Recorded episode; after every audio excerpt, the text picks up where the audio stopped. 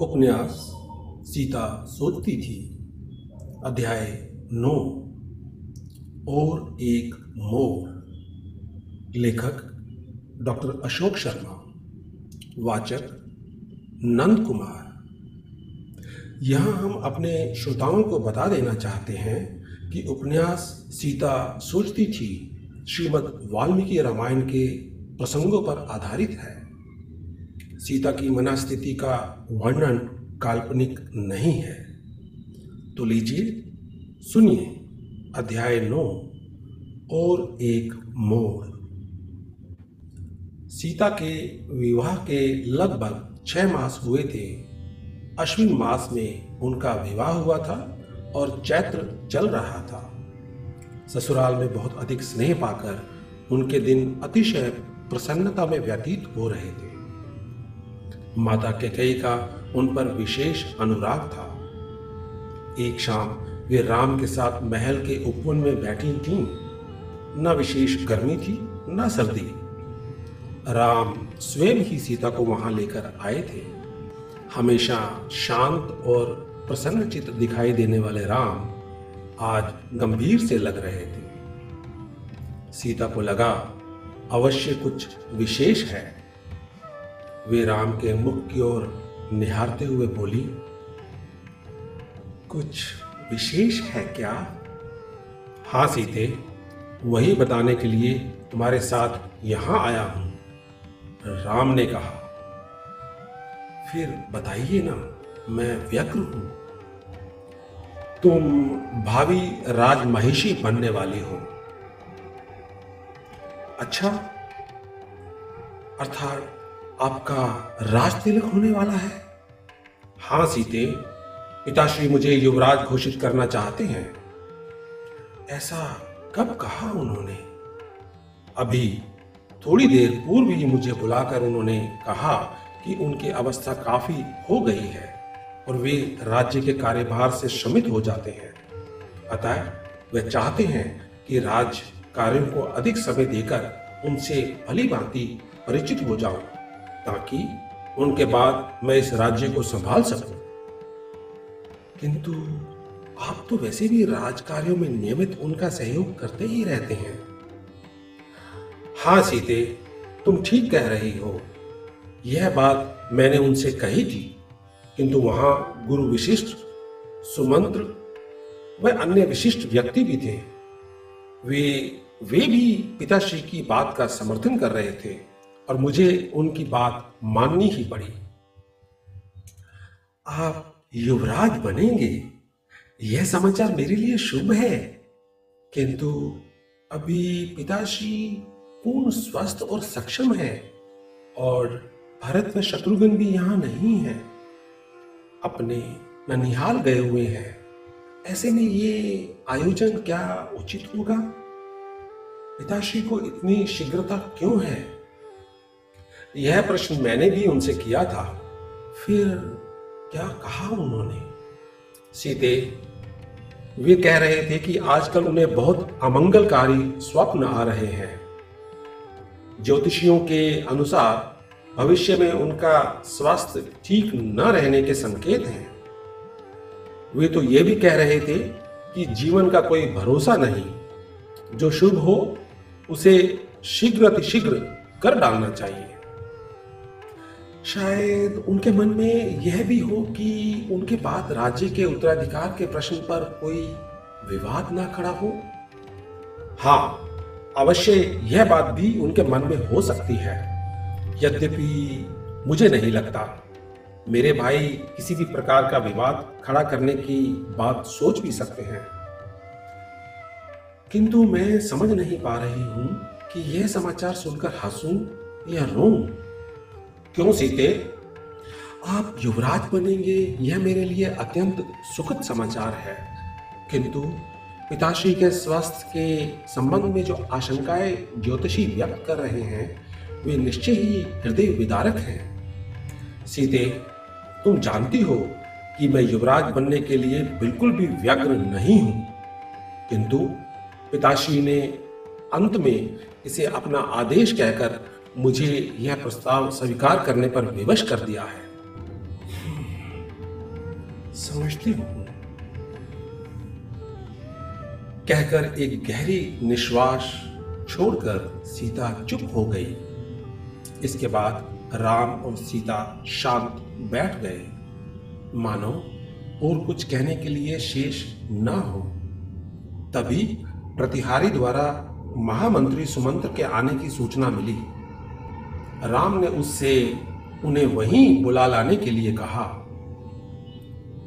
सुमंत्र को आते देख राम और सीता उनके सम्मान में खड़े हो गए और पास आने पर अभिवादन किया। सुमंत्र ने हाथ जोड़कर उनसे निवेदन किया कि महाराज दशरथ ने तत्काल ही उन दोनों को महल में बुलाया है। राम और सीता उठी और उनके साथ चल पड़े।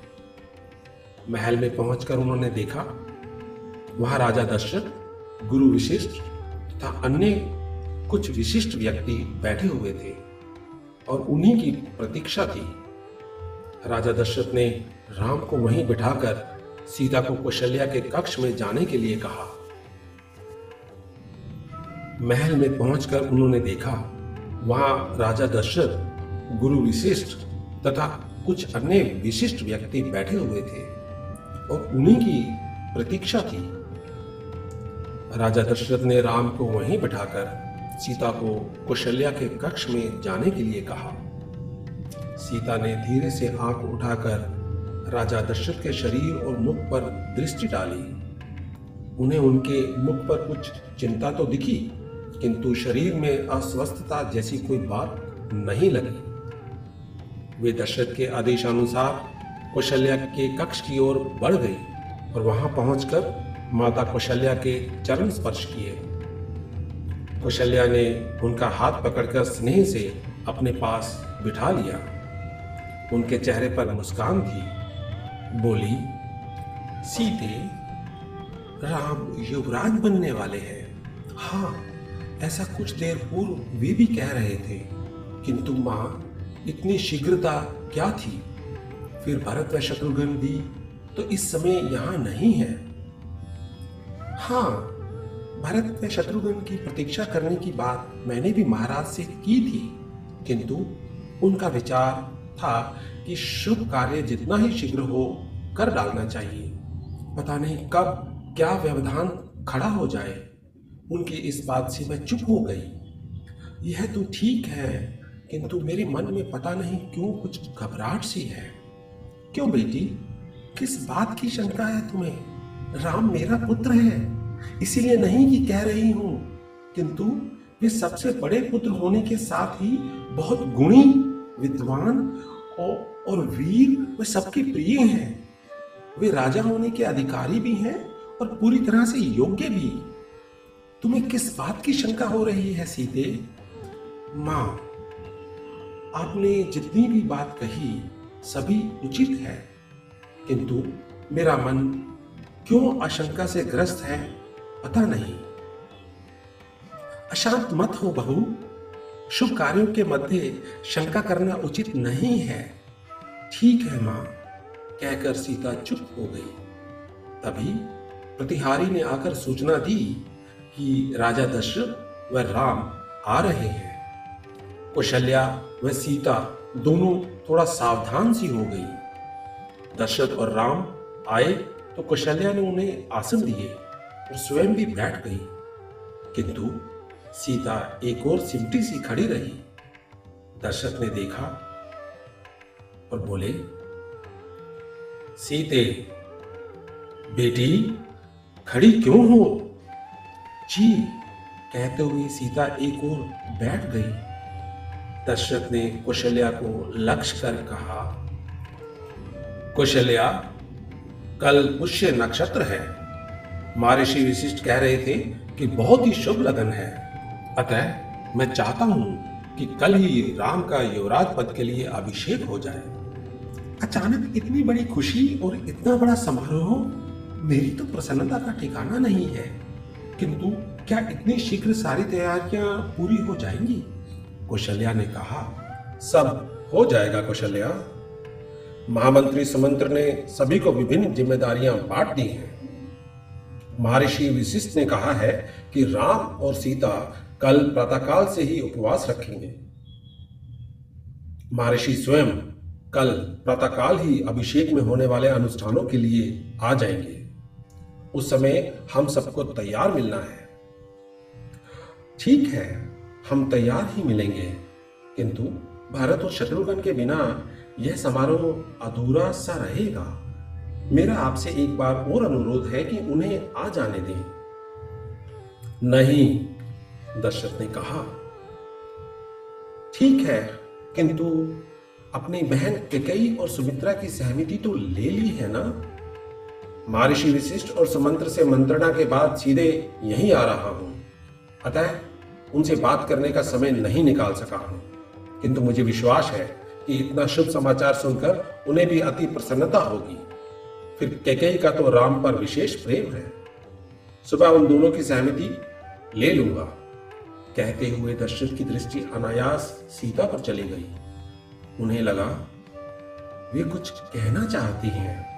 अतः बोले, बेटी सीते, मुझे लगता है कि तुम कुछ कहना चाहती हो। पिताश्री, भरत और शत्रुघ्न नहीं है। उनके बिना यह समारोह कितना अधूरा सा लगेगा। मुझे लगता है कि उनकी प्रतीक्षा कर लेते हैं और उनके आने के पश्चात किसी शुभ मुहूर्त में यह कार्य संपन्न होता तो क्या उचित नहीं होता? तुम ठीक कह रही हो बेटी। मुझे तुमसे ऐसी ही आशा थी। इससे तो यह पता लगता है कि तुम्हारे मन में अपने देवरों के लिए कितना स्थान है। किंतु बेटी, सब कुछ निर्धारित हो चुका है। उसे टाल कर मैं इस कार्य के लिए और प्रतीक्षा भी नहीं करना चाहता। जी, कहकर सीता शांत हो गई। दशरथ कुशल्या के कक्ष से बाहर आए, किंतु राम और सीता को कुशल्या ने रोक लिया। और फिर दूसरे दिन सुबह के लिए कुछ निर्देश देकर उन्हें अपने कक्ष में जाकर सोने के लिए कहा। सुबह तो रोज जैसी ही थी, किंतु सीता उठी तो उन्हें लगा, आज की भोर का सूरज कुछ अधिक लाल है और कुछ अधिक प्रकाशमान भी।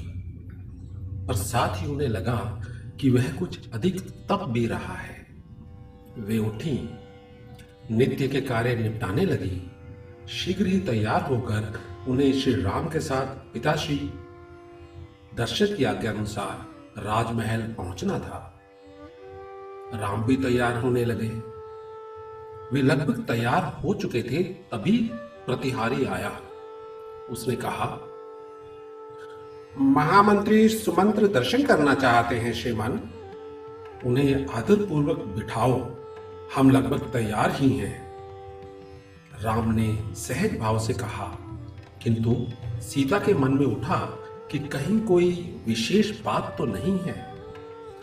हम तो स्वयं ही वहाँ आ रहे थे। फिर सुमंत्र के इस अचानक आगमन का क्या अर्थ हो सकता है?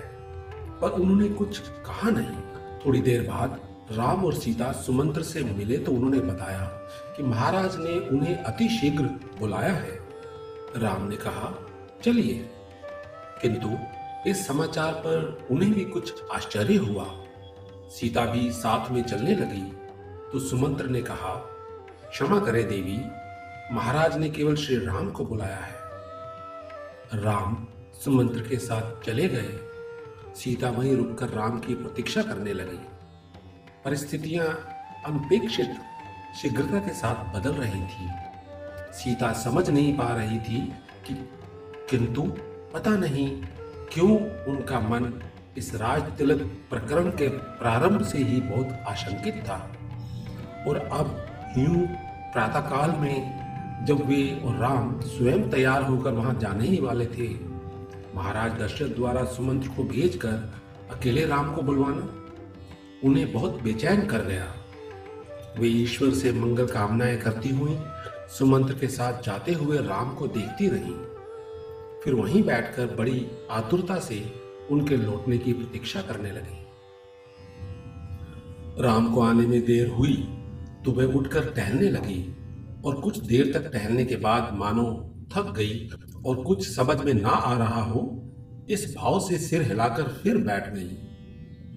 ज्यो ज्यो समय व्यतीत होता जा रहा था, उनकी व्याकुलता बढ़ती जा रही थी। राम बहुत देर से वापस आए। सीता तत्काल उनके पास आई। राम के मुख की ओर देखकर बहुत अधीरता से बोली, बहुत देर लग गई। क्या बात हो गई थी? आपका मुख बता रहा है कि कुछ विशेष अवश्य है। यह अद्भुत संयोग है कि आप उदास भी लग रहे हैं और मुस्कुरा भी रहे हैं। सीते, पिताश्री ने मुझे बुलाकर कहा माँ के कई चाहती हैं कि मैं नहीं, भरत युवराज बने। राम ने कहा। सीता के मन में उठा, बस उन्होंने संतोष की सांस ली और फिर कहा, क्या आपको युवराज पद ना मिलने की पीड़ा है? नहीं नहीं जीते। मुझे इस पद की कोई अभिलाषा ना थी, ना है और शायद भविष्य में भी नहीं होगी। फिर भरत से मुझको जितना स्नेह और आदर मिलता है, उसको देखते हुए यह मेरे लिए हर्ष का विषय ही है। माँ कई यह भी चाहती हैं कि मैं शीघ्र अतिशीघ्र दंडक बन चला जाऊँ और चौदह वर्षों तक वहीं रहूँ। राम ने कहा, ओह, कहकर सीता ने नेत्र बंद कर लिए। पल भर में ही बहुत कुछ स्पष्ट हो गया। माँ, ऐसा क्यों चाहती हैं? यह मैं नहीं समझ पा रहा हूँ। सीते, क्या वे यह सोचती होंगी कि यहाँ रहकर मैं भरत की राह में मुश्किलें पैदा करूँगा? वे ऐसा ना भी सोचती हों तो भी यह स्वाभाविक है कि छोटा भाई राजा होगा। तो राजा होने के कारण उसे बड़े भाई को आदेश भी देने होंगे। यह उसे बहुत ही असहज लगेगा। और फिर छोटे भाई से आदेश लेने में बड़े भाई का अहम कभी भी आड़े आ सकता है। कुल मिलाकर यह एक अप्रिय स्थिति को जन्म देगा। शायद यही सोचकर वे चाहती हों कि आप पर्याप्त समय के लिए यहाँ से दूर ही रहें। वे ऐसा ना भी सोचती हों तो ये भी स्वाभाविक है कि छोटा भाई राजा होगा। तो राजा होने के कारण उसे बड़े भाई को आदेश भी देने होंगे। यह उसे बहुत ही असहज लगेगा। और फिर छोटे भाई से आदेश लेने में बड़े भाई का अहम कभी भी आड़े आ सकता है। कुल मिलाकर यह एक अप्रिय स्थिति को जन्म देगा। शायद यही सोचकर वे चाहती हूँ कि आप पर्याप्त समय के लिए यहाँ से दूर ही रहें। माँ ना भी कहती तो भी इसके बाद इस स्थान को छोड़ देना ही हमारे लिए उचित होता। सीता ने कहा, तुम ठीक ही कहती हो, किंतु पिताश्री?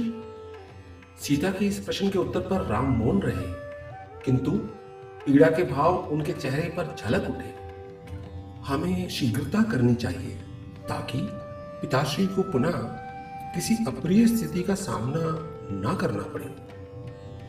सीधे इस हम शब्द से तुम्हारा क्या अभिप्राय है?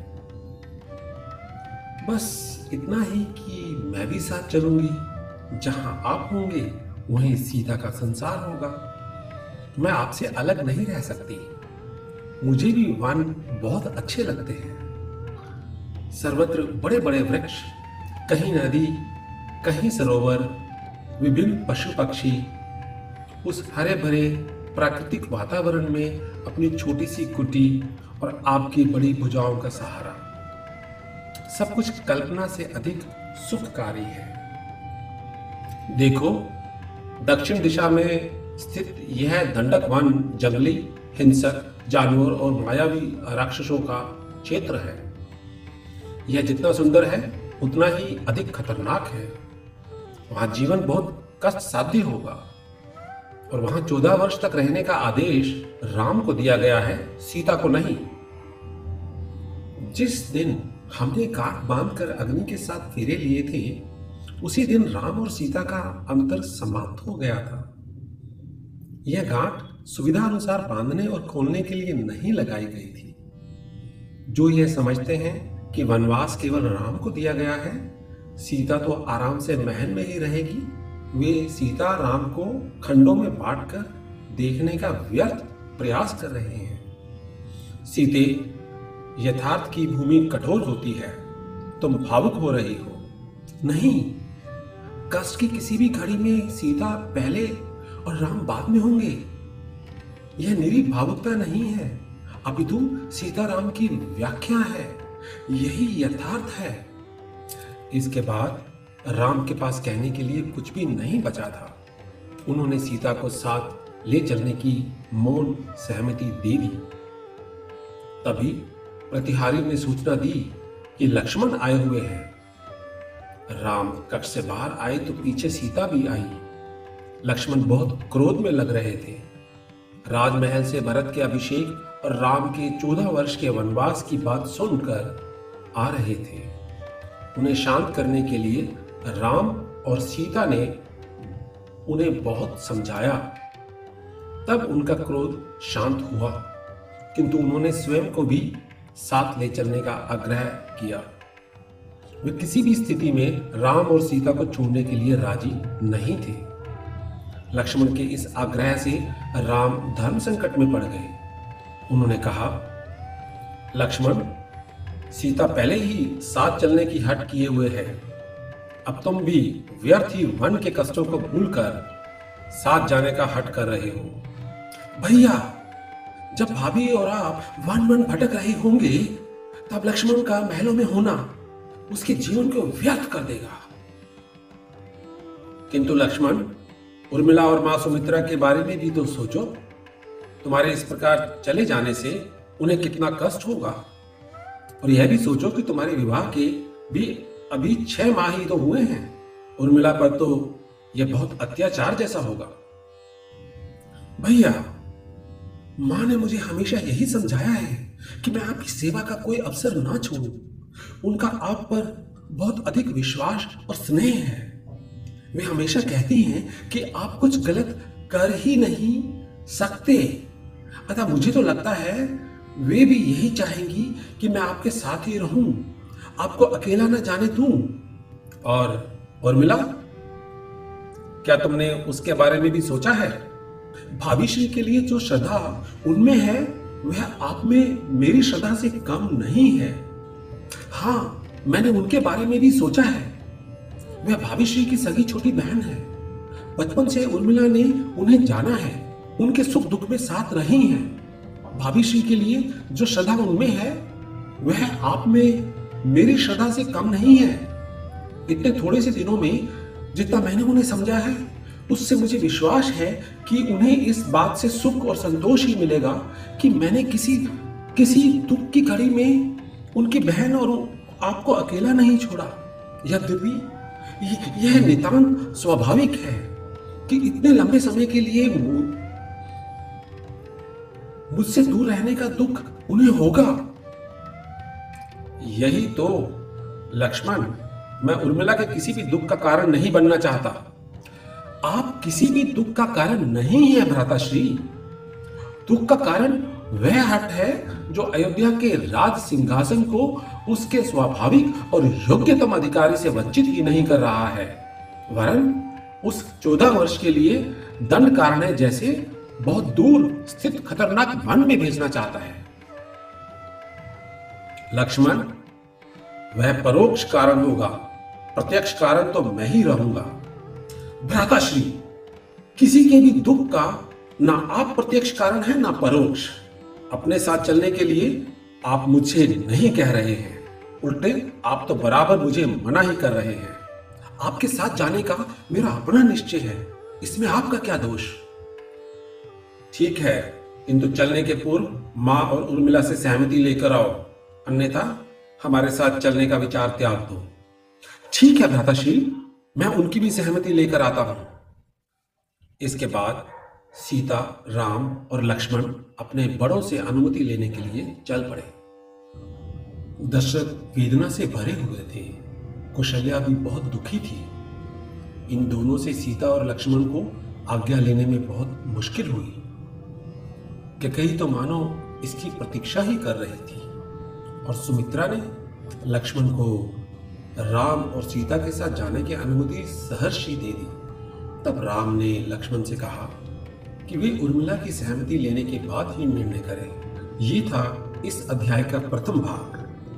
मैं नंद कुमार, आपसे विदा लेता हूँ। इस अध्याय का दूसरा भाग हमारे अगले एपिसोड में आपको मिलेगा। जय श्री राम